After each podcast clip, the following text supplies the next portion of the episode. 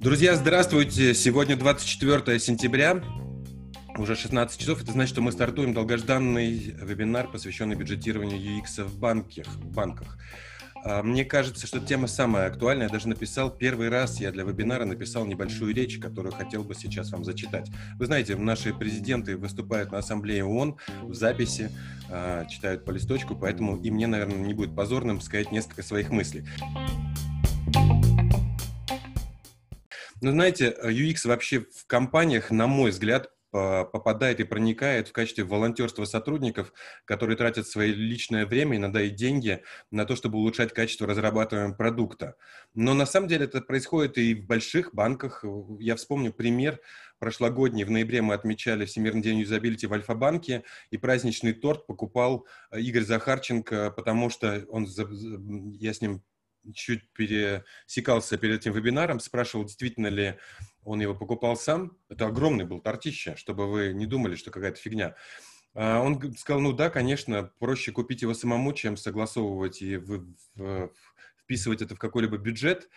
А, то есть никак не связано с бедностью или богатостью самой компании. Этот э, волонтерство, все равно дух волонтерства присутствует. Сегодня мы говорим о бюджетировании, потому что тема очень актуальна. Именно сейчас происходит планирование бюджета в банках. Мне это очень важным кажется сейчас помочь людям, которые отвечают за UX в банках, разобраться с тем, чтобы не допускать ситуации в следующем году, когда вскроются какие-либо дефекты э, в продукте, которые нужно исправлять или нужно доисследовать, и вдруг оказывается, что денег на исправление какой-либо проблемы нет. Поэтому нужно, чтобы мы эту работу э, распланировали заранее. Для цели этого вебинара мы пригласили трех милых дам из Альфа-банка, МТС-банка и Тинькофф банка, которые поделятся с тем, как они сейчас занимаются этим бюджетированием. Хотел бы обозначить несколько проблем, связанных с этим. Вы знаете, Джакоб Нильсон, э, известный законодатель юзабилити, когда-то высказал такую оценку, что на юзабилити UX нужно 10% от бюджетов разработки. Это классная мера, э, которой можно было бы пользоваться всегда, но, вообще-то говоря, иногда UX относится к бюджетам не разработки, а маркетинга, а иногда он относится и к тому, и к другому, и третьему, и тогда непонятно, от чего конкретно отчип, отчитывать эти 10%.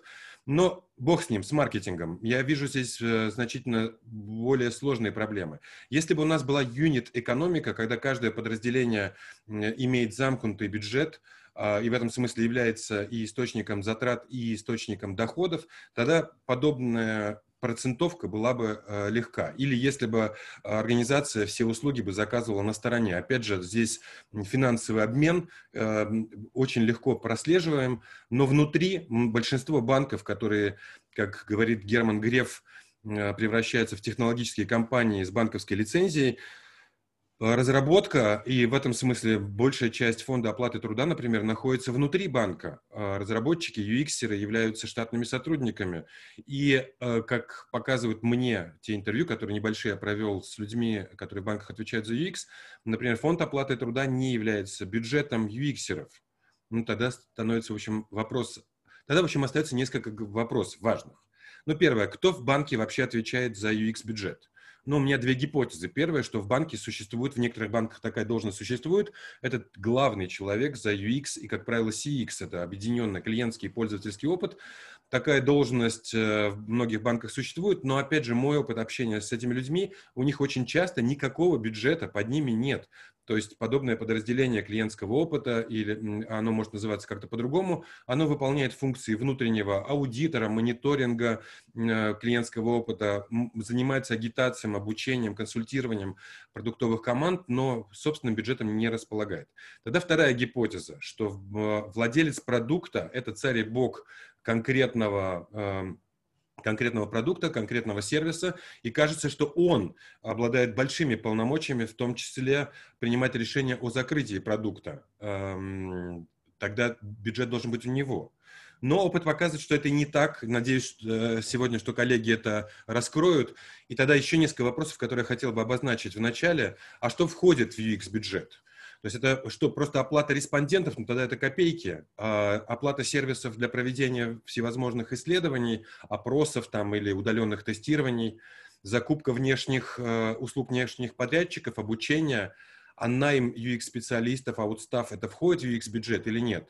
А, а если, например, э, происходит модернизация или строительство с нуля UX-лаборатории, этот бюджет какой? Это бюджет на капексы, так называемые капитальные затраты, или он размыт в каких-то других бюджетах сервисов?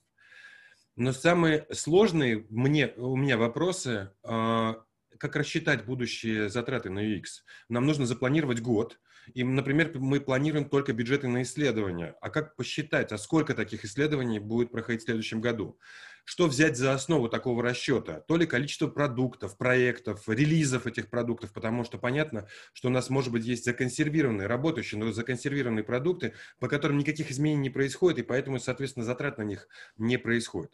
Как планировать и закупать в этом смысле то, что может относиться к интересам разных направлений? Например, существует много юза, всяких рейтингов, юзабилити рейтингов, сравнительных отраслевых исследований. Подобные эм, интеллектуальные продукты интересны многим разным подразделениям. Но кто тогда, за, из чего кармана мы за это все заплатим. Как я сказал, мы пригласили коллег из банков, которые отвечают за развитие UX-направлений планируют расходы. Наши сегодняшние докладчики Алена Свергуненко, Альфа-банк, это UX-лид из B2C сегмента, Екатерина Бакиева из МТС-банка, руководитель центра UX-дизайна, и Наталья Кох из Тинькофф банка, руководитель направления пользовательских исследований. Давайте попробуем осветить эту тему. Нашим первым докладчиком будет Алена Свергуненко. Алена, пожалуйста, подключайся выводи свою презентацию, расскажи нам, что ты об этом, обо всем думаешь. А, да, с радостью поделюсь. Всем привет. Сейчас включу демонстрацию экрана. Подскажите, что все видно, что все работает. Отлично. Мы да. видим Альфа Digital, большие буквы на экране. Замечательно, то, что нужно. Да, ну, в общем, стоит начать с того, что UX-лаборатория в Альфа-банке делится на два направления крупных. Естественно, это B2B и B2C. Причем в B2B у нас около 50 команд, с которыми мы работаем, в B2C около 150 команд. Это диктует свои условия и, естественно, влияет на наши бюджеты. И а, таким образом под каждое направление B2B и B2C у нас запланирован свой пул денег, да, какой-то свой большой мешок, э, который расходуется на э, команды, на работу команд. Плюс у нас есть дополнительно пул под обращение в агентство, если нужны дополнительные руки, и это тоже отдельная статья расходов, тут держим руку на пульсе. Так, структура бюджета, вот это вот интересно. Ты задал вопрос про отстав и про штатные должности. Тут я это не отметила, но я сразу отвечу, что вот штатные штатки, они у нас не входят в наш бюджет UX-лаборатории, да, а вот весь отстав входит. То есть эм, также, естественно, это сами исследования. Я потом раскрою пункт чуть-чуть подробнее каждый э, попозже. Э, мы активно инвестируем в оборудование, в ПО, а, в... у нас будет новая лаба, тоже чуть-чуть попозже скажем про это. Вот. И, и закладываем в бюджет а, рейтинги, мониторинг рынка, мониторинг как раз вот то, что ты сказал, собираем информацию аналитическую из внешних источников и планируем, конечно же, обучение. Обучение, развитие сотрудников целом, повышение экспертизы. А, если говорить про каждый пункт, то исследования у нас делятся, ну, естественно, под рекрут, и когда нам высокий сезон нужны какие-то лишние руки, подрядчики или же есть срочные проекты, а, тут тоже все заложено. Опять же, как я говорила, а, у каждого направления B2B, B2C бюджет свой рейтинги для нас очень важно а, быть в топе а, разных рейтингов. Мы вкладываем, мы инвестируем в это очень много ресурсов. Соответственно, участвуем в рейтинге Маркс Веба, активно над этим работаем и активно работаем над а, рейтингами Usability Lab, а, мобильный банк для юридических лиц, мобильные банки для физических лиц, хотим быть лучшими. Соответственно, также обязательно закладываем а, в бюджет расход на мониторинг функциональности а, мобильных банков, такой трекинг постоянный, который приходит от Usability Lab, такой must-have. также э, сюда я не вписала, но частично входит э, аналитическая информация от Маркс Веба. Ну, это больше история про рейтинги, но так или иначе это тоже есть. А, что касается ПО, то основные наши затраты а, еще до коронавирусную эпоху это фабрика юзабилити, это опросы, ну, такие вот какие-то постоянные классические инструменты, которые, я думаю, знакомы всем. В эпоху коронавируса а, мы активно естественно, освоили Validate и Zoom. А, тоже, наверное, очень общая история. И продолжаем в это инвестировать, продолжаем планировать а, в бюджете на 2021 год. И всякие дополнительные лицензии Мира, Figma, Notion, то есть то, что непосредственно не прямой инструмент для исследований, но очень хорошо помогает в работе команды. А, обучение, классика жанра, а, это конференции, учебные центры, метапы. Э, в текущей ситуации это, естественно, удаленные форматы всевозможные. А, и это такой тоже важный поинт, который э, тоже закладывается в бюджет, э, такая обязательная часть. Про оборудование интересно. Мы все понимаем, что нужны тестовые устройства. Но вот на примере Тоби, мне кажется, очень классно показать, что оборудование — это не просто какое-то вот мобилка, да, это и лицензия может быть, и одновременно ПО, и сама техника, сама машинка, а, на которой гонять. А, достаточно приличная история. А, про оборудование, наверное, стоит поговорить подробнее чуть позже. Вот. А если по примеру цен, да, чтобы сориентироваться, ну, конечно, Validate, да, это достаточно большой расход, но нам этот инструмент нравится, поэтому вкладываемся.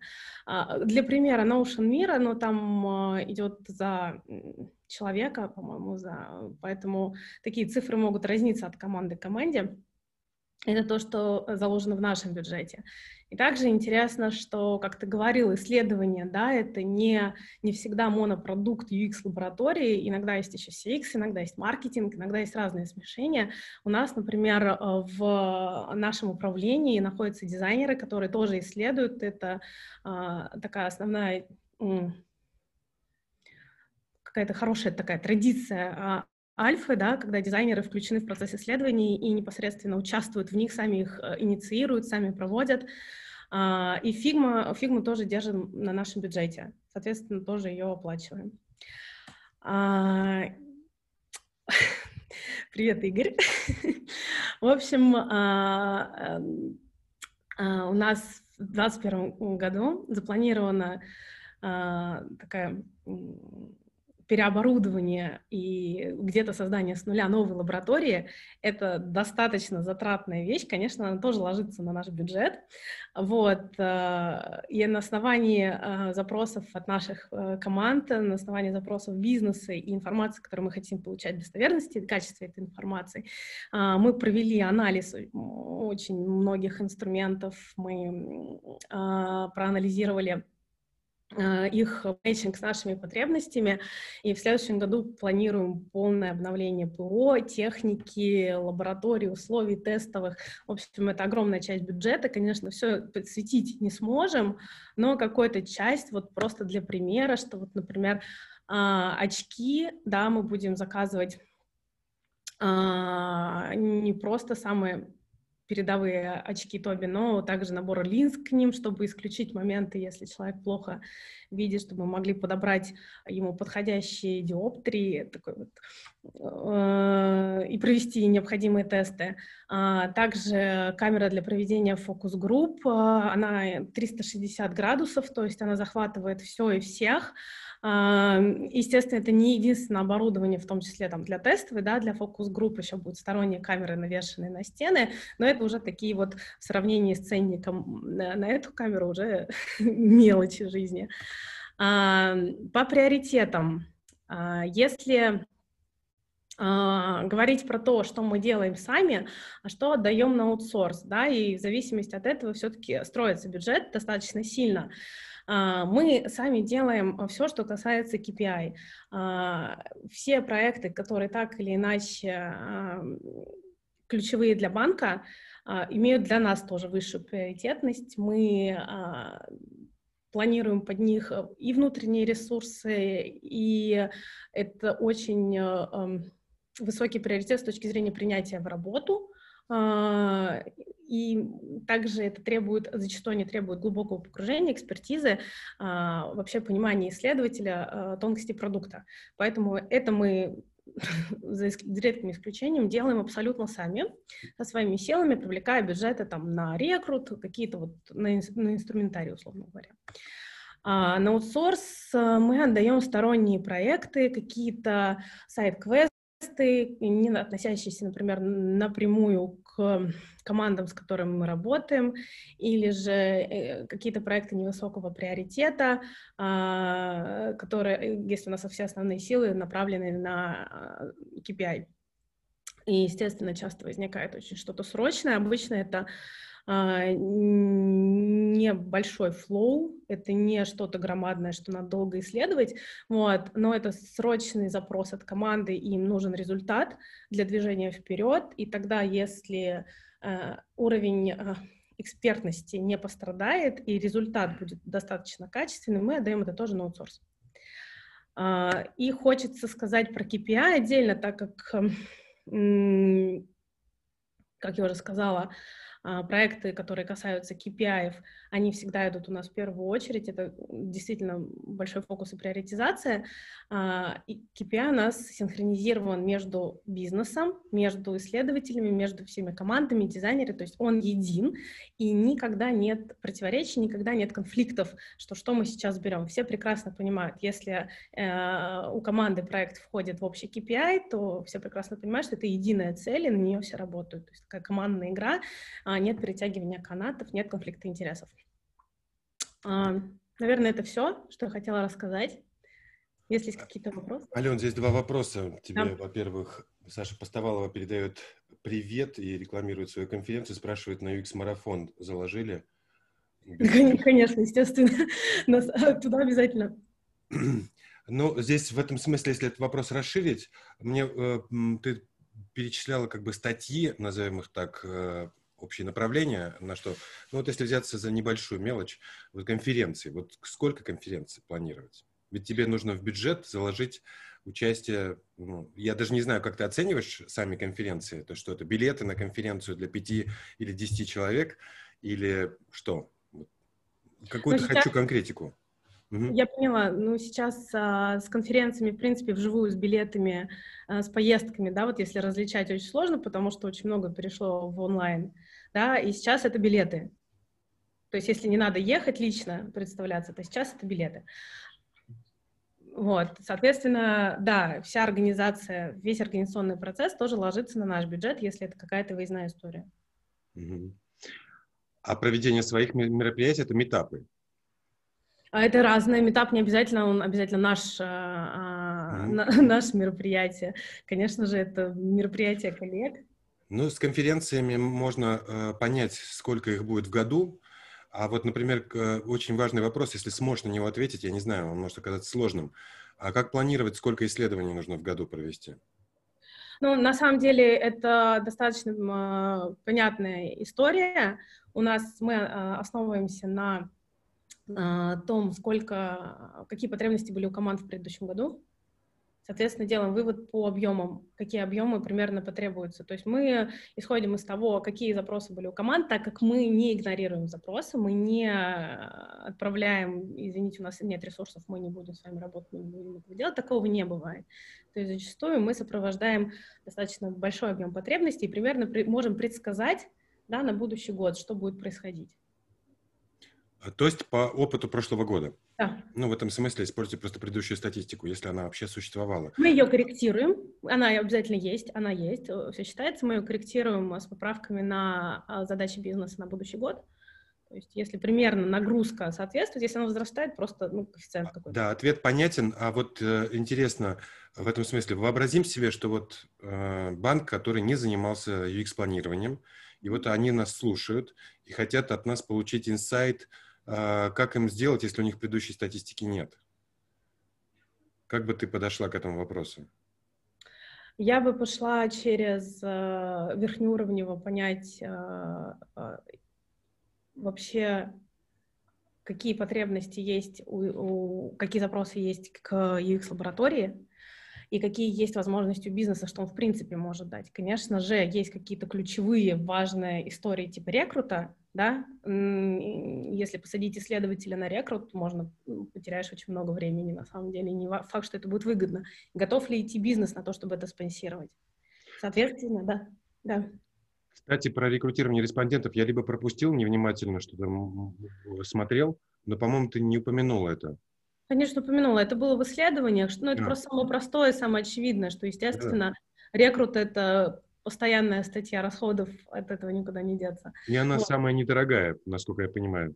В нашем скопе, да, в наших задачах, да, но, опять же, если банк, в котором никогда не было бюджета своего на UX-исследование, наверное, это будет отправная точка, которая обязательно, есть какие-то обязательные потребности, да, сопровождающие работу, а есть э, уже вот хотелки, которые помогают быть быстрее, качественнее, лучше получать э, более качественную информацию, запрашивать, например, ситуацию, там, аналитику какую-то покупать со стороннюю.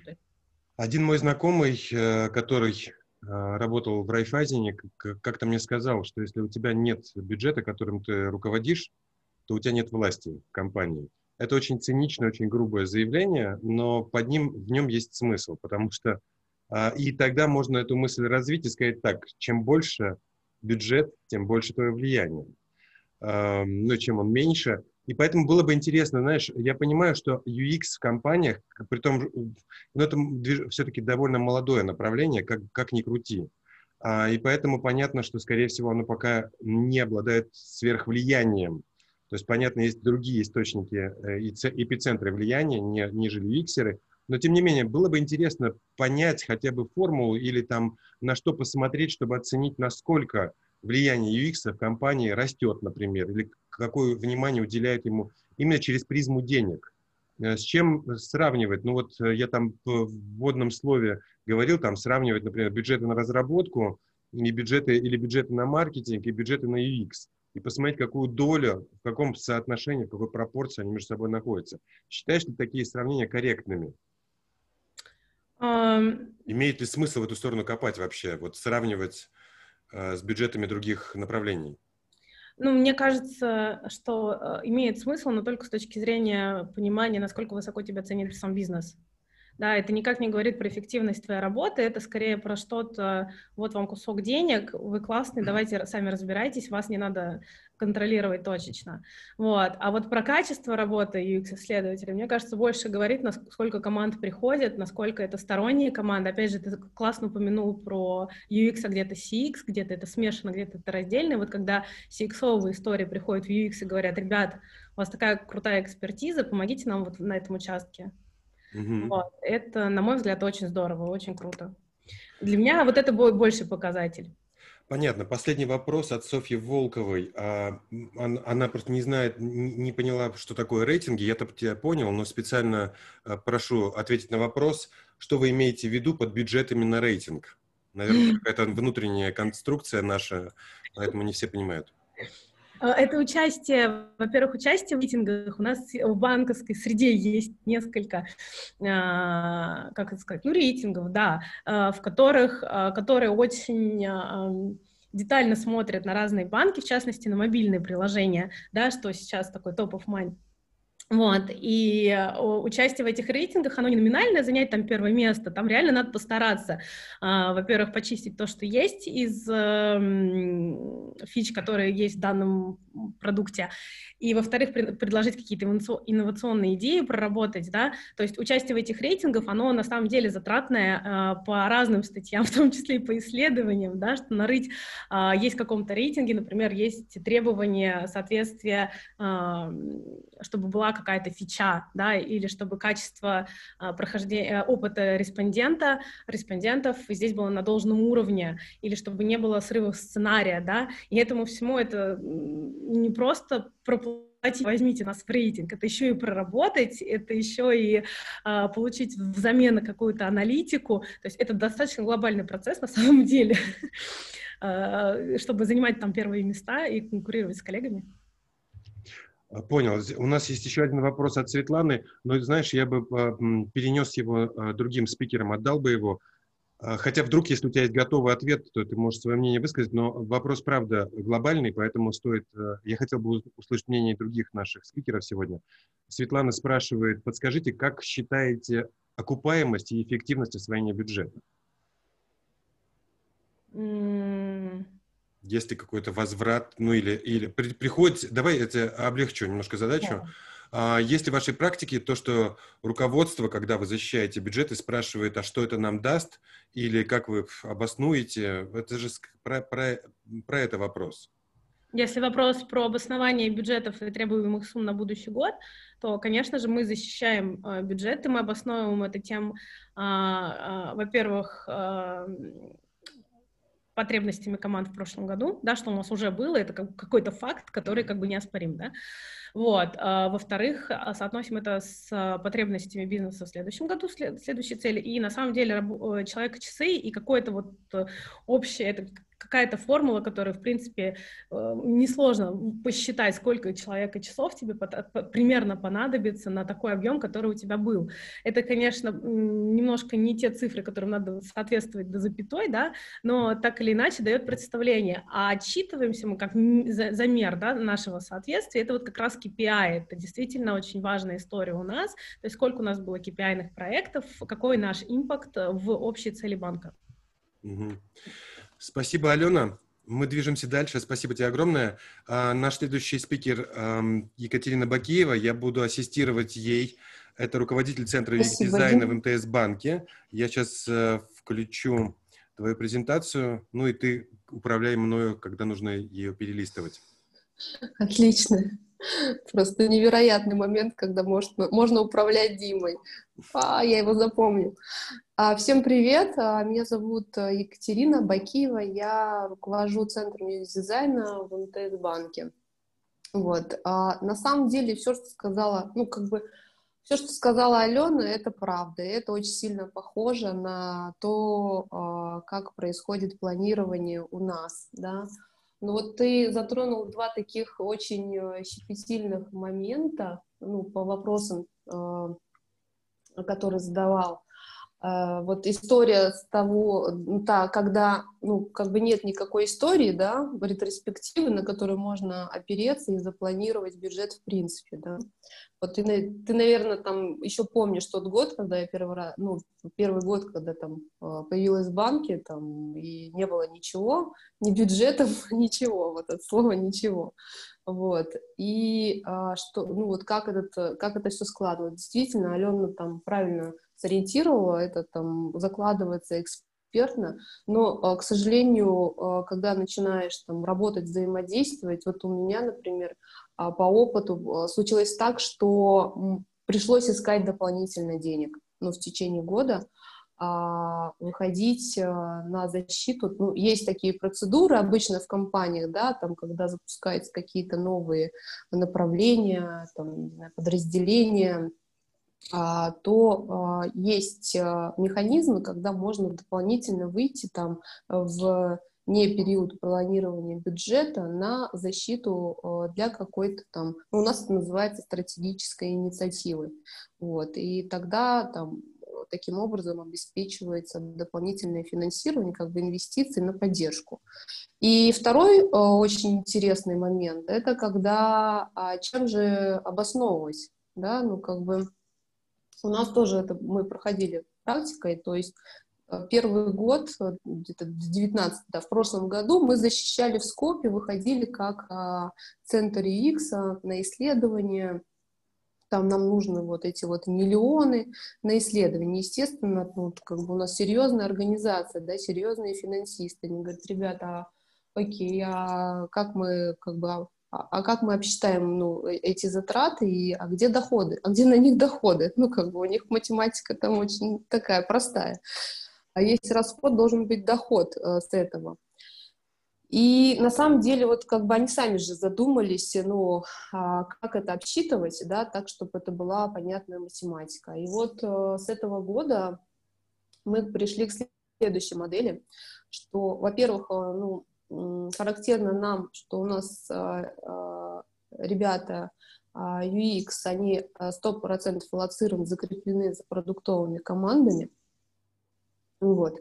И а, каждая продуктовая команда или там команда какого-либо канала, ну, канал мы подразумеваем канал обслуживания, это чаще всего там дистанционно банковское обслуживание, приложение, ну, условно. Вот. Они а, как бы закладывают, защищают свои бюджеты, обсчитывают свои а, финмодели, где, где есть доходная часть. И вот о, в расходную они закладывают в том числе расходы на исследования. И таким образом, ну, как бы они вот отбивают вот эти а, затраты, которые там а, компания а, инвестирует, да, скажем, заранее там выда- инвестирует в, в, в эту деятельность, скажем так. Вот. А мы лишь э, являемся владельцами этих бюджетов, то есть они говорят, ребят, мы заложили, мы бюджетно там на, условно, 21 год защитили. Вот, э, там вместе мы спланировали там сколько Дальше я расскажу, как это делается. Ну, покажу пример, точнее. Э, запланировали, сколько нам необходимо на там наше сопровождение, скажем так, да, нашей деятельности.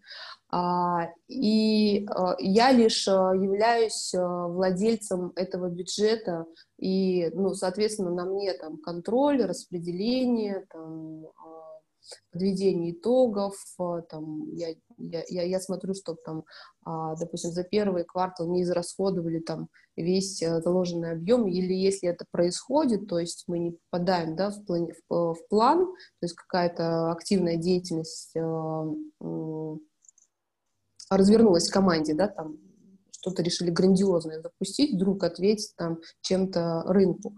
Вот. Соответственно, я там сигнализирую вовремя о том, что у нас а, иссякает бюджет, и нам нужно предпринимать как раз-таки вот какие-то дополнительные меры. И у нас есть механика, а, кстати, ну, у меня есть возможность как бы согласовывать и перекидывать а, бюджет с команды на команду в том числе вот, по там, обоюдному согласованию. Если у кого-то излишек, а у кого-то недостача, вот, то есть э, мы производим а, такую операцию в том числе.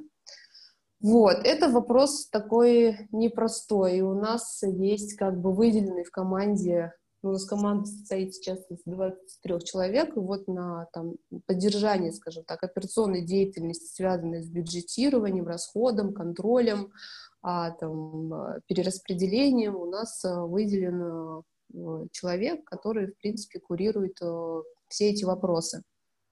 Вот. А, Дим, давай, наверное, покажи там, что у меня в презентации, я там пройдусь, э, расскажу. Готово. Переключай на следующий слайд, здесь ничего интересного.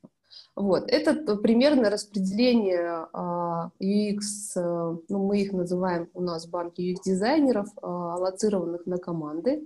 То есть здесь вот uh, это, это чаще всего бизнес, ну, бизнес-направление, это стримы. Да, в каждом стриме есть несколько продуктовых команд. Соответственно, там, мы стараемся в каждую э, продуктовую команду аллоцировать там, на 100% а, а, одного сотрудника. Но не всегда объем задач, там, э, соответ, ну, э, объем задач как бы достаточно для полной загрузки, поэтому есть случаи, когда один сотрудник сопровождает или работает задачами двух команд продуктовых. А ФОД, фонд оплаты труда, там мы тоже а, планируем и защищаем вместе с командами, и они тоже включают этот расход, ну, это в расходную статью своих финмоделей, вот, своих бизнес-моделей, ну, везде по бизнес-кейс, везде по-разному это называется. Вот, поэтому фактически мы всегда умеем, имеем возможность а, как бы а, обосновать, да, зачем нам нужен этот ресурс и что он оплачивается, понятно, там, с дохода э, понятной, понятной сущности. Вот. Есть э, проектные задачи, которые там некоммерческие, скажем так, вот здесь тоже представлены, единое окно. А, но там в скопе под проект согласовываются бюджеты, также учитываются там затраты на исследования и на, соответственно, э, зарплату сотрудника, UX-дизайнера, который э, также аллоцируется на этот проект. Вот, то есть люди появляются от потребностей э, и появления продуктовых команд или проектов. Вот. А, Это вот, наверное, все, что там можно рассказать об этом слайде. Еще у нас есть тим лиды на там, крупных стримах. Они там, этот большой человечек. А, и как раз-таки задача вот э, этих ребят э, спланировать там вот со всеми командами, которые есть в стриме, а, бюджеты подвести, а, прям детально расписать. Есть план, ну, есть какой-то у каждой команды там стратегия развития продукта канала, да, мы примерно опять-таки зная, сколько стоит там рекрут одного респондента, какие там у нас а, в этом году цены на рекрут, какие цены на дополнительные какие-то услуги, мы, соответственно, закладываем. Мы тоже участвуем а, в рейтингах Web и Usability Lab, и, и бюджет на эти, раз, ну, вот на эти затраты тоже обязательно закладывает соответствующая команда.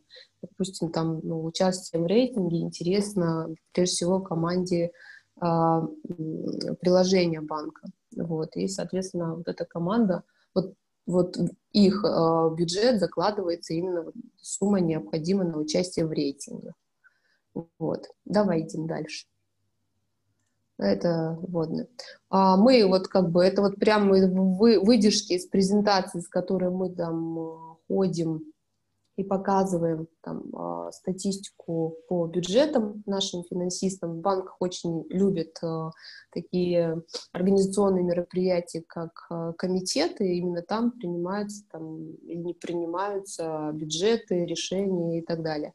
Вот. И вот здесь как раз пример 19-20 года. Суммы условные, сразу скажу, это пример.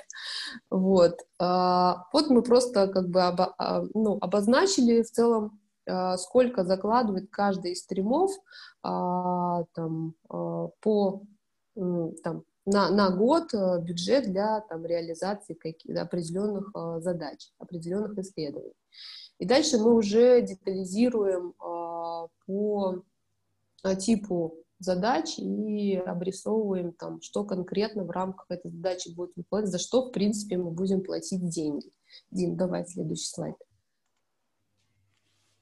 Вот. Здесь очень мелко, но здесь обычная там таблица, где мы расписываем э, название стрима или команды, э, кто является заказчиком, там, период, какой будут использованы э, эти средства, э, продукт, э, в рамках которого будут проводиться определенные вот, э, работы, э, соответственно, что будет э, производиться, какая, какую услугу мы будем закупать, э, там, а, исполнитель а, всего, всех этих работ. Вот. И, соответственно, последняя вкладка, это как раз-таки там должна быть сумма зафиксирована. Вот. А нет у нас обязательного требования прям четко попадать в запланированную сумму. Да? Мы каждый квартал подбиваем ну, под, под итоги, скажем так, подводим. И там оставшуюся сумму, если даже мы не доизрасходовали, можем, как я уже ранее сказала, перенести на следующий период или просто секвестировать, ну, сказать, сократить, э, что нам не нужно, то есть а дальше они перераспределяются там на другие нужды, бюджеты а, расходные в банке, вот. Э, или же мы там передаем, отправляем там другой команде, в которой есть потребность. Вот. вот в целом деятельность вокруг бюджета, она у нас а, строится именно так. Но это что касается как раз-таки бюджета на исследования и там на а, сотрудников, скажем так. А есть, конечно, ровно те, же, э, те затраты, о которых говорила еще Алена, это там на оборудование, на ПО, а, на обучение, на, там, не знаю, чуть не сказала развлечения, этапы, конференции и прочие истории. Вот. А, это уже мы отдельно как бы а, ходим и говорим, что да, вот для поддержания а, благополучия нашего, нашего подразделения, нашего центра нам нужны вот такие суммы денег. Вот. В целом у меня, наверное, все. Спасибо, Катя. Ну, а как ты отвечаешь на наши глобальные вопросы? Как вы обосновываете эффективность траты бюджета?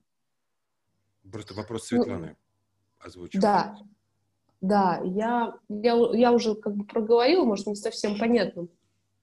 А мы закладываем а, расходы на а, исследования, грубо говоря, а, в финмодель а, продукта или канала.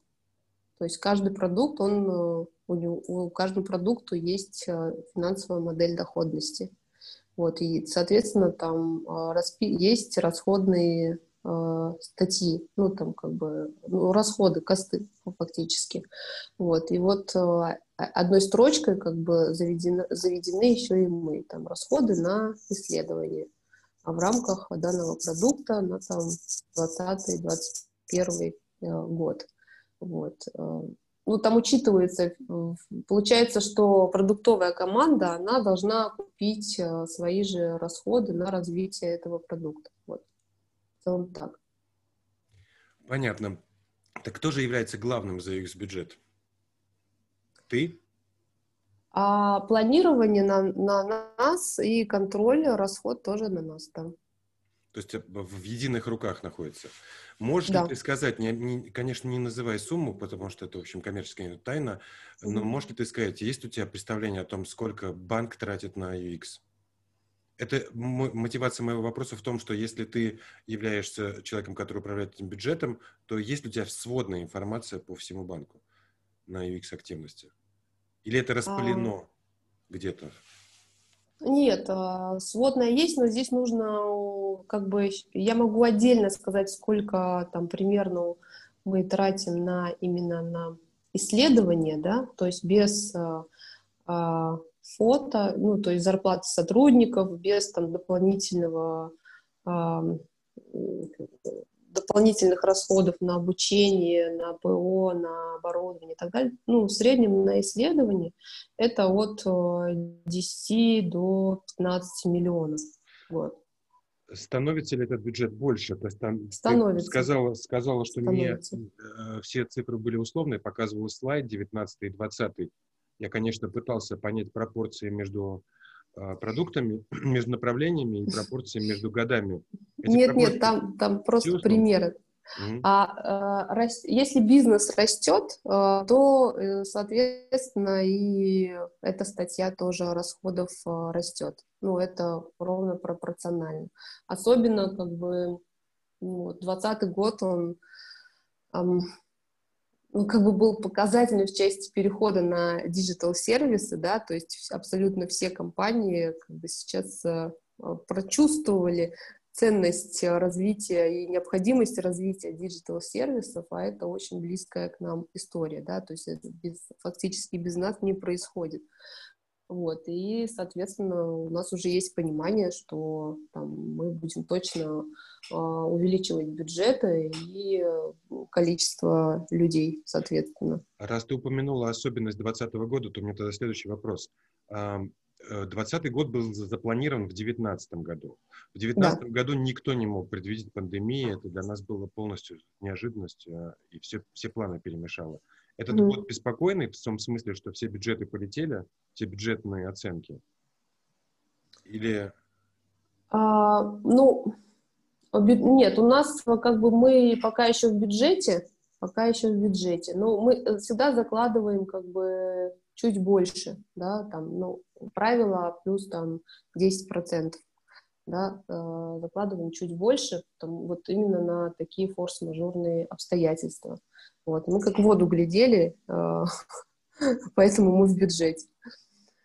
10% это очень скромно. Э, некоторые это коллеги скром... говорят, некоторые коллеги говорят, что заявляют бюджет э, пару раз больше, а там сколько дадут. Ну, я же говорю, что у нас здесь как бы сильно не обойдешь эту историю, потому что у нас это закладывается в финансовую модель. Вот. И как бы, и это сразу будет очевидно, что мы там сильно перебарщиваем, ну, сильно плюсанули в этом году, и нужно будет объяснить, а за счет чего. И более того, нужно будет понять, а, а, ну, значит, нужно будет больше заработать, а это как бы тоже ответственность. Евгений прислал тебе вопрос, оцениваете ли вы как-то доходность UX-исследований? А, доходность самих UX-исследований нет, но мы в целом, еще раз говорю, что есть доходность продукта, да, в рамках которого производится исследование продукта или канала обслуживания. Каналы обслуживания, там, приложения, оно тоже зарабатывает. Вот, любой продукт, любой сервис зарабатывает. Вот, даже сайт зарабатывает. А, и поэтому вот э, у каждой этой сущности есть финансовая модель доходности. Мы просто, а, мы, наши вот э, затраты на исследование, они сидят в расходной части этой модели. В расходной, но не в доходной. Вопрос про доходность, он очень актуален. Да. В общем, то, что... Доход, и. До, доходности здесь э, очень такая, ну, неявная корреляция. Ну, пока я еще не видела, кто бы ее мог э, хорошо, ну, прям точно обсчитать. Но ответ на этот вопрос очень важен, особенно э, к начинающим коллективам, потому что когда новые UX-еры, новые, я имею в виду, что вот если в организации эта компетенция появилась впервые, то им нужно обосновывать. И если все, руководство все не разделяет культуру, то тогда их спрашивают, а, что, вы, что вы нам принесете. То есть мы потратим на вас... Тогда, тогда нужно включать э, метрики. То есть э, можно там использовать э, там, метрику, там, не знаю, улучшение воронок, я не знаю, увеличение там, продаж, mm-hmm. а, там, lifetime, там, увеличение лайфтайма а, клиента, там, о, снижение оттока. То есть можно включать, ну, как можно ориентироваться на бизнес-метрики в том числе, потому что э, улучшая продукт, э, улучшая пользовательский путь, да, то, ну, это прямо коррелирующие истории. Да. Вот, и это, и, а вот эта корреляция, она уже как бы доказана, и можно там получить примеры даже с рынка. Светлана э, задает новый вопрос, он связан с негативными последствиями от доходности. Он, а, она пишет, финансовая модель, э, финансовые модели доход формируют продажи. А если план продаж не выполняется, режут расходы, в первую очередь на исследования? Ну, страдают, не обязательно. Ну да. Страдают Нет, исследования от этого? А, ну, пока у нас не было таких а, случаев, потому что мы там не самая большая и расходная часть, наверное, так. И, а важную, а ва, важность, ну, как бы, э, ну, важность работы высокая. Как бы, ну, без нас э, там уже не представляется, да, вот э, как, как будет разработан цифровой продукт. Но это сложно представить. Сегодня, а, отвечая недавно на вопрос относительно роста, есть ли рост между 2019 и 2020 годом, ты сказала, конечно, он есть, и он пропорционален общему росту бизнеса. Это, да. это понятно, э, понятный прирост как бы UX значимости, но вот мне кажется, это фантазирую, не, может быть, не твой случай, мне кажется, что если бы рост был бы непропорциональный, то есть то, что на UX уделяют внимание больше, независимо от роста бизнеса, то это значит, что он не просто является, ну, становится некоторым приоритетным направлением. То есть если пользовательскому опыту уделяется внимание, ну, знаешь, немножко путано говорю, извини, но когда-то Саша Безбородов, это э, главный за UX в 1С, говорил, что у нас есть релизы, когда мы исправляем только UX-дефекты. Вот никакой новой функциональности не добавляется. Да. да. И в этом смысле я просто а, отмечаю то, что а, это не связано, может быть, не связано с ростом бизнеса, с разработкой новой функциональности, а просто мы решаем пересмотреть пользовательский опыт, и поэтому вкладываемся в UX больше, и больше исследований проходит, соответственно, больше трат и так далее. Ну, мы э, не отделяем э, там UX, э, ну, скажем, мы его называем UX-долг от там текущих бизнес-задач, которые там, ну, задач, которые были запланированы. Вот. UX-долг, он всегда там занимает определенную долю бэклога команд. То есть мы просто не разделяем эти истории. Вот, э, и, как мне кажется, там понятно, что с ростом бизнеса э, и эти задачи тоже растут. У нас на самом деле это решается, там, ну, если в глобальном смысле, отдельными проектами. То есть мы понимаем, что нам нужно там, улучшиться качественно, там, я не знаю, а, в обслуживании, там, или, я не знаю, в поддержке, там, чат запустить, бот запустить, что угодно, это же как бы вот улучшение, а, то просто запускаются новые проекты, и они получают, ну, особое финанс... ну, выделенное для себя финансирование. И это тоже инвестиция в CX, наверное, больше. Вот. Но сегодня мы говорим про UX, поэтому как бы, ну вот я просто оцениваю именно затраты на исследование. Говорим про UX, вот подразумеваем CX. А, Игорь Захарченко, да. Игорь Захарченко, отвечая на вопрос Светланы, написал, что в Альфе считается, что UX — это конкурентное преимущество, и если не выполняются продажи, значит UX плохой. Игорь, правда, не пишет, какие последствия. Там Светлана спрашивает именно о последствиях э, плохих продаж на UX-исследования. Ну, будем надеяться, что никто, ни один кролик не пострадал. Увеличивается бюджет. А Игорь попытался включиться из космоса. Э, что там было? Я услышал только бюджет. Игорь, повтори фразу, либо напиши ее в чате. У нас увеличивается бюджет у, у них увеличивается бюджет. То есть, если плохие продажи, значит, нужно больше денег тратить на UX. Это правильное решение. Не, за, не зирая на продажи, но UX тратьте больше. Отлично. Отличный тезис, да?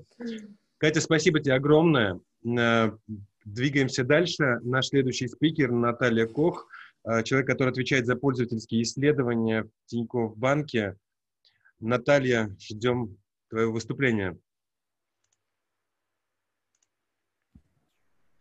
Всем привет. привет. А, да, еще раз скажу о том, что меня зовут Кох Наталья, да, я э, занимаюсь этим в Тинькофф. В принципе, с пользовательскими исследованиями знакома и до работы в данной группе компаний, поэтому, а, в принципе, в этой сфере очень давно и уже на своем опыте а, поэкспериментировал много каких систем.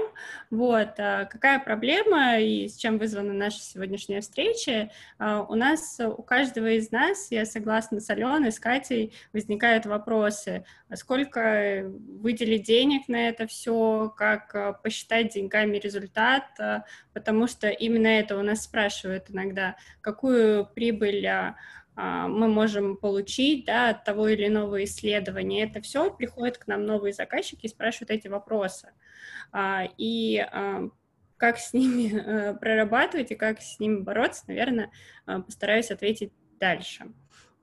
Вот, я, наверное, боль, э, расскажу э, больше не про то, что именно включает наш бюджет, а то, э, что у нас было и, а, может быть, а, какие структуры а, подойдут именно тем начинающим командам, которые только начинают задумываться об UX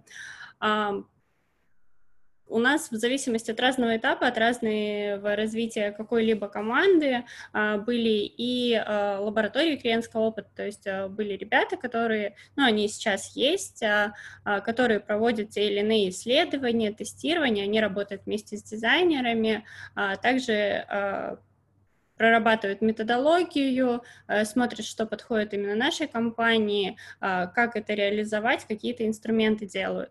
Вот, это то, на что больше э, моя деятельность сейчас направлена, это больше про методологию этого всего.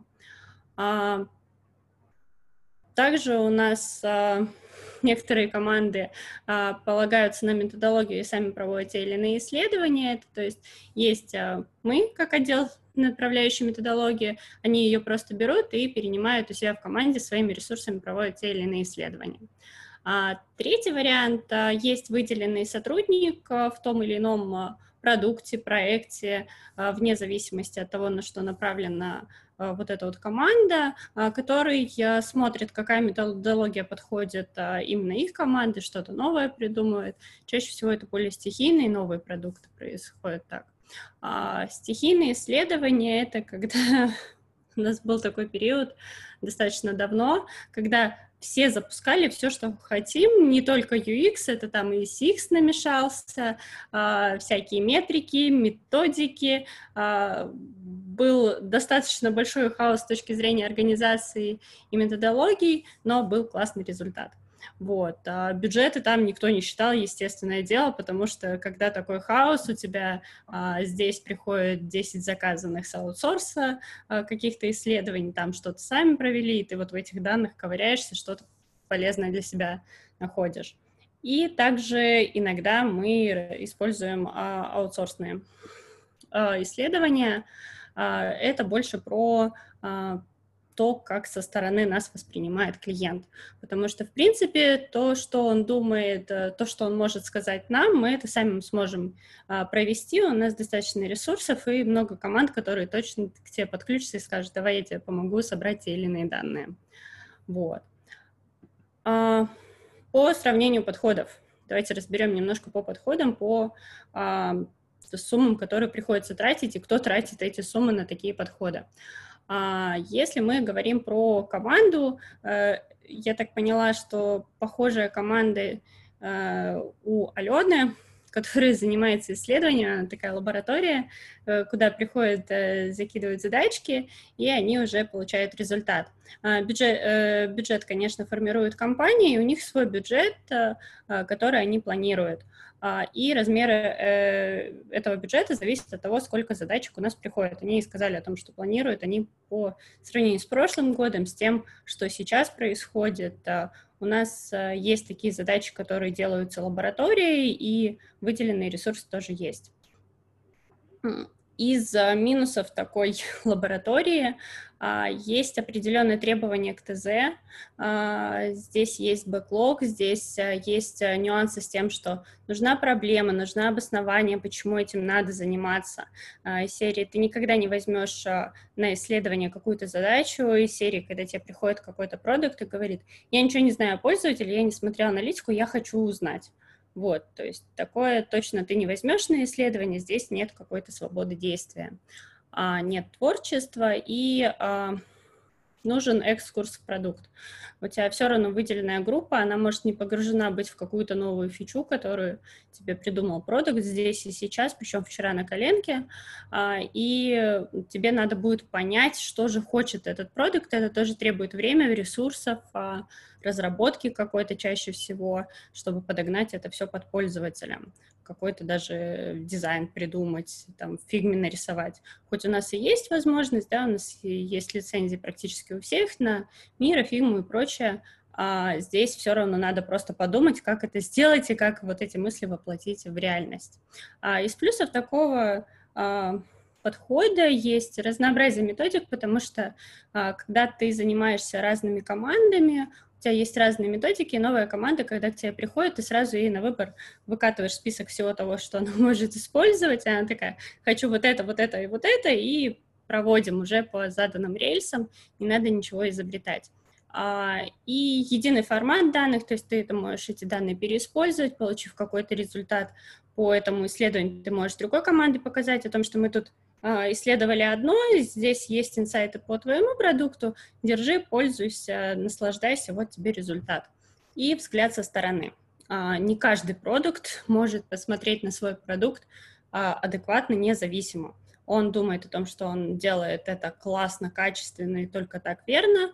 На самом деле это не так пользователь тебе об этом скажет, а, и просто не все продукты это могут услышать от пользователей либо воспринять. Это тоже полезно. полезно. Дальше будет покороче, потому что это будет в Отдел методологии все то же самое, что делает лаборатория, только мы выкатываем методологию, а сами а, команды проводят те или иные исследования. А бюджет фиксированный здесь, тебе только нужно заданное количество сотрудников, которые будут поддерживать те или иные инструменты. А, но нет ресурса, то есть команде надо самой искать у себя людей, которых она захочет обучить, которые будут способны обучиться. Сейчас есть определенные сложности, а, с тем, как донести людям а, а, какие-то базовые навыки с точки зрения UX-тестирований. Хоть и UX одно из самых простых исследований, если мы берем, сравниваем там какие-то каздевы, какие-то фокус-группы, но все равно туда нужны какие-то коммуникативные навыки, которые не всем присущи, особенно в командах разработчиков. Тут стереотипы срабатывают прям прямолинейно. Вот. А, но здесь есть плюс, все равно единый формат, все равно у тебя есть эта база эксперт, экспертизы, которую ты накапливаешь, можешь передавать другим командам. А, и исследователь всегда в теме, ты его просто учишь этому всему, ему не надо погружаться в тот или иной продукт, ему не надо объяснять, что это такое, как это работает, он сам это все проводит, он в этом варится. Вот. А про выделенного сотрудника продукта это вот, как рассказывала нам Катя, а, человек, который находится в команде в той или иной и прикреплен к ней. А, из плюсов, да, это в бюджете фич команды и оценивается у него KPI на развитие того или иного продукта, здесь легко оценить эффективность тех или иных исследований. С этой точки зрения проще все, единственный минус – у нас смещается фокус. Мы э, пытались несколько раз прийти к такой системе, а, начинали разбирать те или иные тестирования, результаты, да, видео смотреть, и выявляли очень много а, недопониманий, недочетов в тех или иных UX исследованиях, была погрешность определенная, следовательно, а, не всегда это хорошо, когда нет методологии, когда нет а, чего-то выше, которое будет кооперировать этих людей, координировать, нужно систему координат хотя бы направлять. Вот. Ну и плюс смещение фокуса здесь явно а, заметно, а, ковыряемся в одной кнопке, о том, что вы точно должны сюда зайти, вот, и подумать о том, что, вероятно, пользователь просто смотрит в другой угол или а, даже не понимает о том, что а, этот значок совсем другое значит, а, ну, просто человек, который это разрабатывал, он этого может не воспринять. Но это его дитё, и он не видит в нем изъяна. Вот. И а, из плюсов нет бэклога, потому что ты сам проводишь для своей фичи исследования. Стихийные исследования тут, в принципе, не надо, не стоит объяснять минусы и плюсы. Это вещь а, плохо координируемая, когда у тебя очень большая компания, насля... наслаивается о том, что мы одного пользователя можем тестировать 5, 10, 15 раз, э, есть вероятность такая, вот, если это особенно узкий какой-то продукт. Но здесь нет ограничений по полету фантазии, можно какие-то прям яркие инсайты выловить, у нас уже было такое, поэтому мы их совсем не запрещаем, пытаемся просто дать инструменты, чтобы не так это было болезненно на пользователях. Вот, поэтому полет творчества всегда хорошо, главное, чтобы он был хоть немножко видим потом другим э, системам или как-то потом вложился в какую-то систему координат. Вот. И исследование на аутсорсе очень много денег на самом деле тратится на эту штуку. А, все-таки провести исследование какой-то внешней компании всегда, во-первых, дорого, во-вторых, а, а, часто это не совсем то, что ты хочешь. Да, это дает какую-то тебе общую метрику, а, да, взгляд со стороны, но конкретных инсайтов или каких-то а, существенных доработок пока не приносит. И оценить эффективность таких исследований нам не удалось. И какой-то явный опыт, потому что мы после таких исследований чаще всего делаем свое исследование, которым подтверждаем, раскапываем причины, сегментируем тот или иной результат. Это еще больше ресурсов уходит, но такие исследования очень нужны. А, но да, здесь не, ради, ради независимой экспертизы готовы платить, вот, пока не придумаем чего-то нового для себя. Вот, может быть, в эту сторону мы когда-то дойдем. Мысли есть, попытки тоже реализовать а, сторонние исследования на сторонние исследования на своей стороне, можно так, да, сказать. А, вот, но если получится, я думаю, что многие банки об этом узнают и будут тоже пользоваться таким а, навыком. Мы в эту сторону уже, наверное, полгода идем.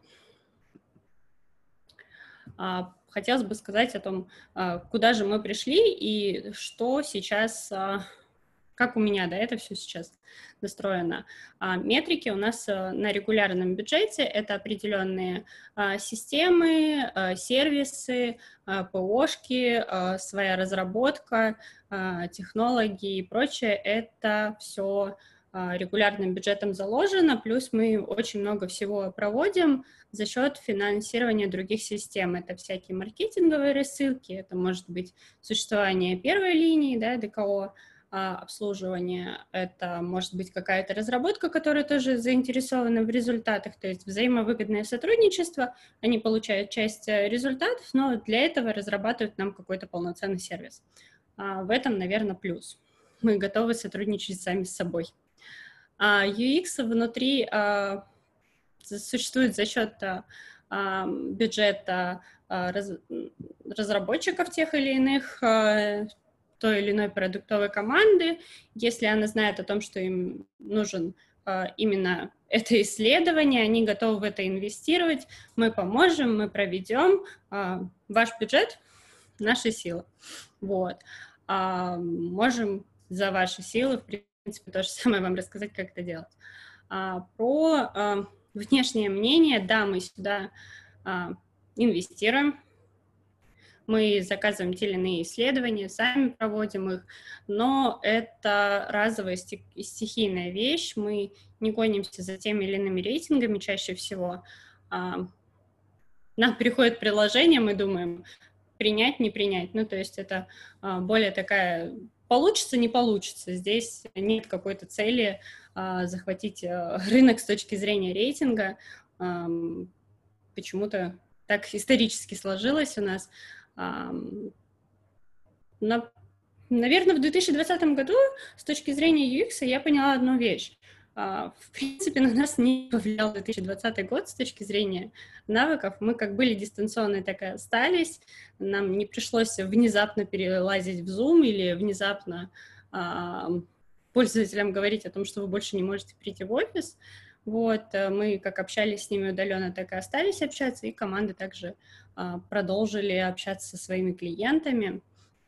Ну, поэтому здесь а, нет какой-то яркого отличия в этом году, и финансы на самом деле а, немножко уменьшили затраты на это все, потому что фич-команды стали сами понимать и принимать участие в тех или иных вещах, просто им говоришь о том, что нет, тебе здесь это не надо, давай вот этот проведем, и они такие, о, классно, и, короче, диалогов стало меньше, и тратится нашего ресурса, естественно, меньше. Вот. По советам, наверное, тем, кто начинает этим заниматься, не надо зацикливаться на теории, потому что теория не ко всей компании подходит, но для нас было сложно да, подобрать какую-то структуру, которая описана уже. Мы попробовали все и сделали какой-то гибрид.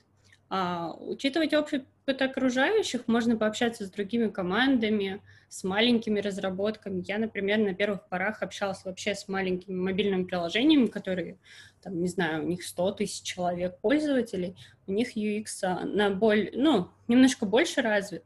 Вот, но они как-то нативно это делают, и мне это было намного полезнее, чем э, спрашивать у больших компаний, как они это делают. А, потому что в больших компаниях это все э, исторически так складывалось, наслоилось, там не все есть хорошо, просто потому что они очень большие. И развивать инструментарий, чем больше инструментов, тем больше возможностей, тем больше э, того, что можно сравнить. Вот. В принципе, у меня все.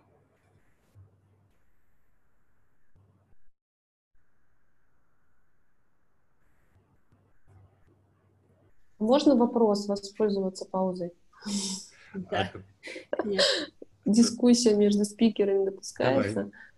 А вот ты сказала, ну, рассказала про интересную сущность. То есть и вот как, как вот вы структурно устроили? То есть у вас отдельно лаборатория, отдельно люди в командах, и они как бы у каждого свои бюджеты, или это как-то все-таки централизованно производится? А здесь в зависимости от потребности просто функционал разделен. Если есть какие-то общие цели, то э, бюджет э, наш используется. Если какие-то цели команды, все за их бюджет. Вот.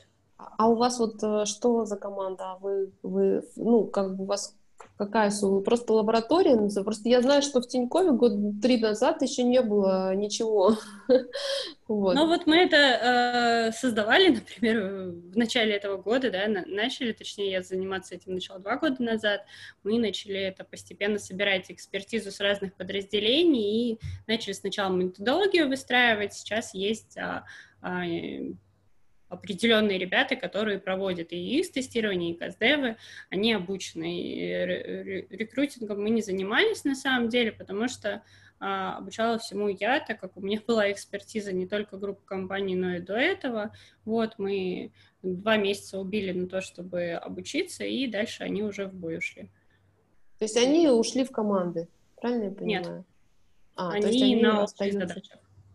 А, все, вы, вы просто как вну, внутренние вот э, ну, функционал внутреннего Внутренняя внешняя команда, да. Да, да, внутреннее агентство, куда приходят запросы, и вы просто выпол... их выполняете. А еще есть отдельные люди в командах. Ну, если команда решит, что это им надо, они могут себе сделать. У нас просто очень много команд, вот, поэтому некоторые считают, что им нужны такие люди в командах, некоторые считают, что им И они просто с рынка, с рынка берут людей там на свое усмотрение, вкус и цвет. А, у нас а, есть а, такая, может быть, понятие о том, что это должен делать любой технолог или любой продуктолог сам. Mm, все. То есть, если То есть, ты это делаешь, ты должен отдель... это уметь самостоятельно. Все понятно. То есть отдельной роли, выделенной под uh, эту задачу, нет в командах. Некоторые команды делают, да, отдельно. Ну, то есть это выращивается из технолога, просто ему накидываются какие-то задачи. Mm, совмещение. Uh, но при этом как бы качество вам не удается таким образом поддерживать, да, вот ты сказала, что есть такая проблема. А здесь, наверное, не совсем про качество, здесь, наверное, про то, что а, люди, которые находятся в командах, может быть, тебе это тоже знакомо, они а, видят свой продукт уже с призмы разработки и с а, призмы а, того, как внутри это выглядит, а не с точки зрения клиента. И им сложно согласна, а, да.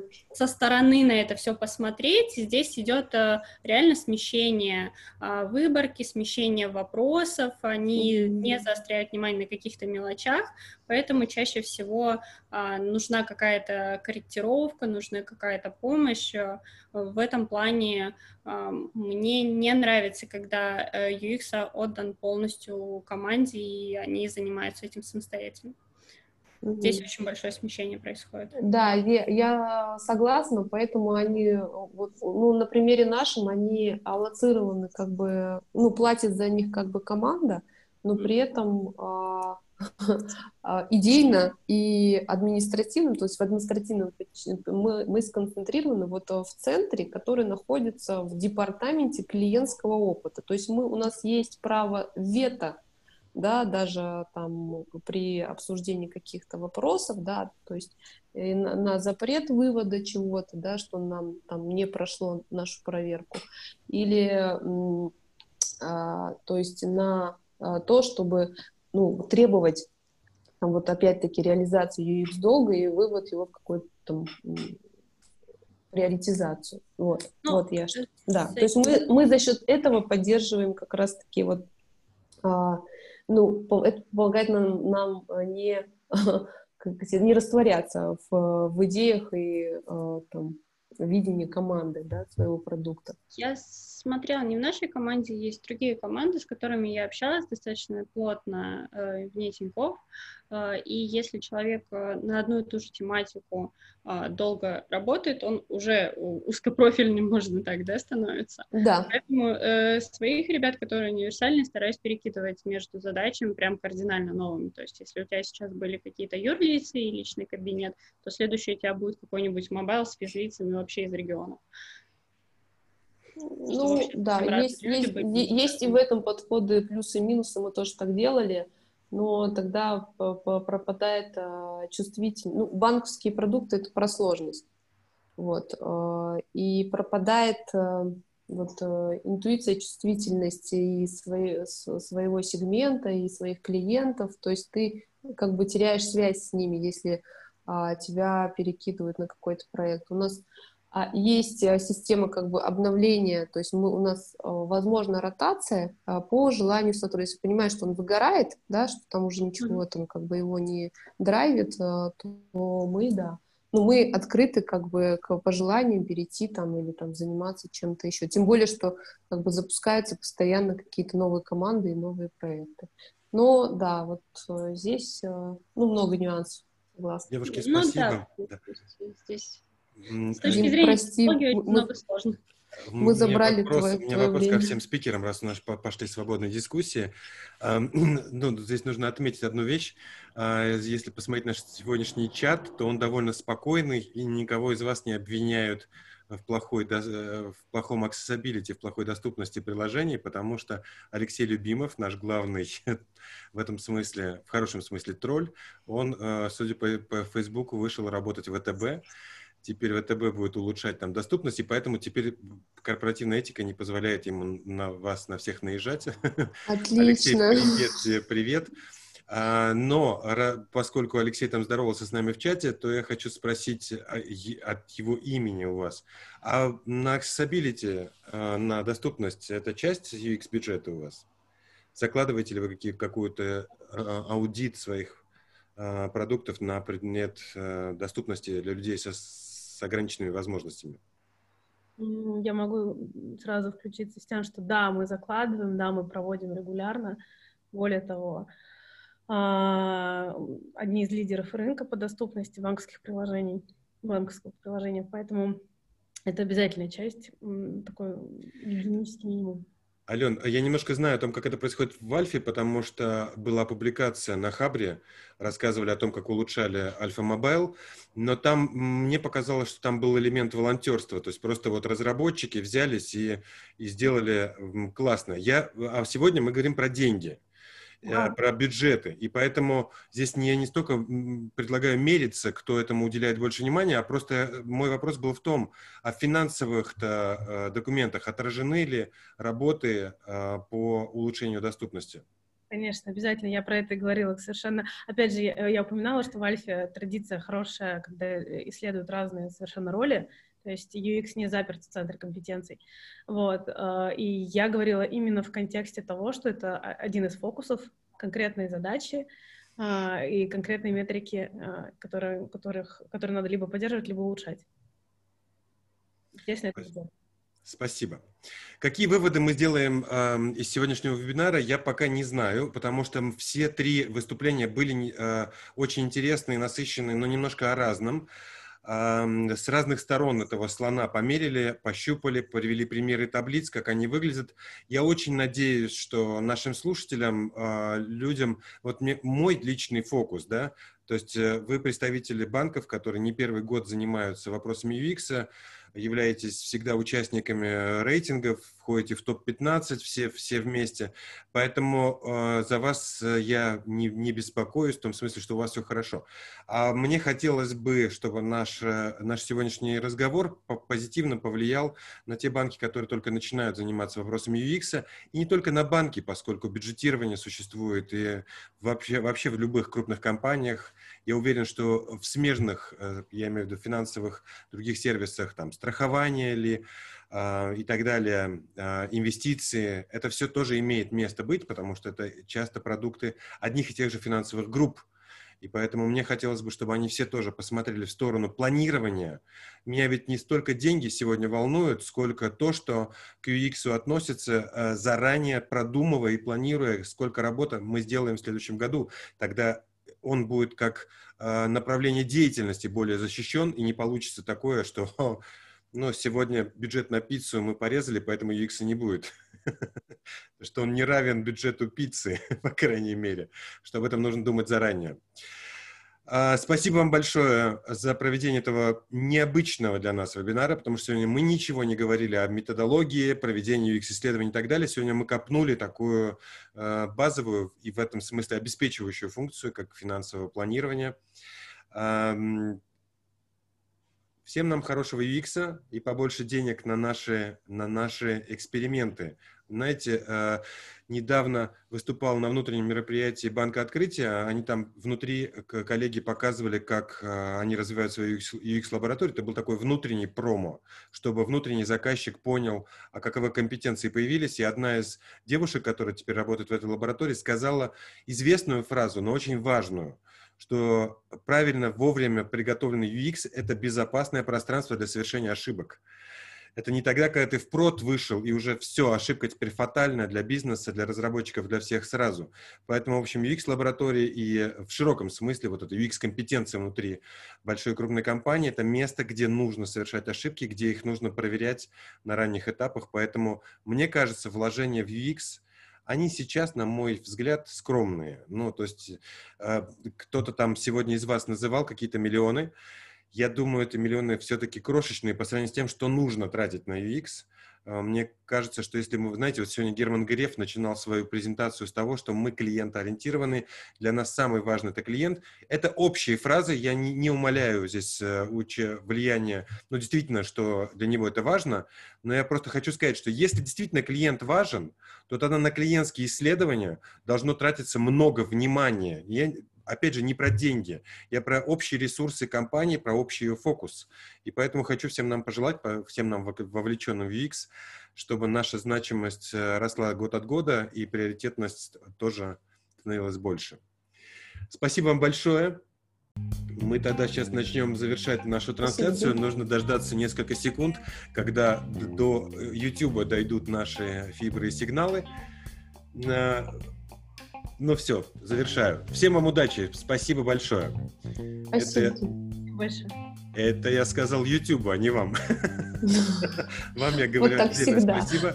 Да-да-да. Ну, просто мне приходится прощаться несколько раз, поскольку существует ну, определенная задержка. С Хабаровском отдельно попрощаться, с Новосибирском отдельно. Шучу. Понятно.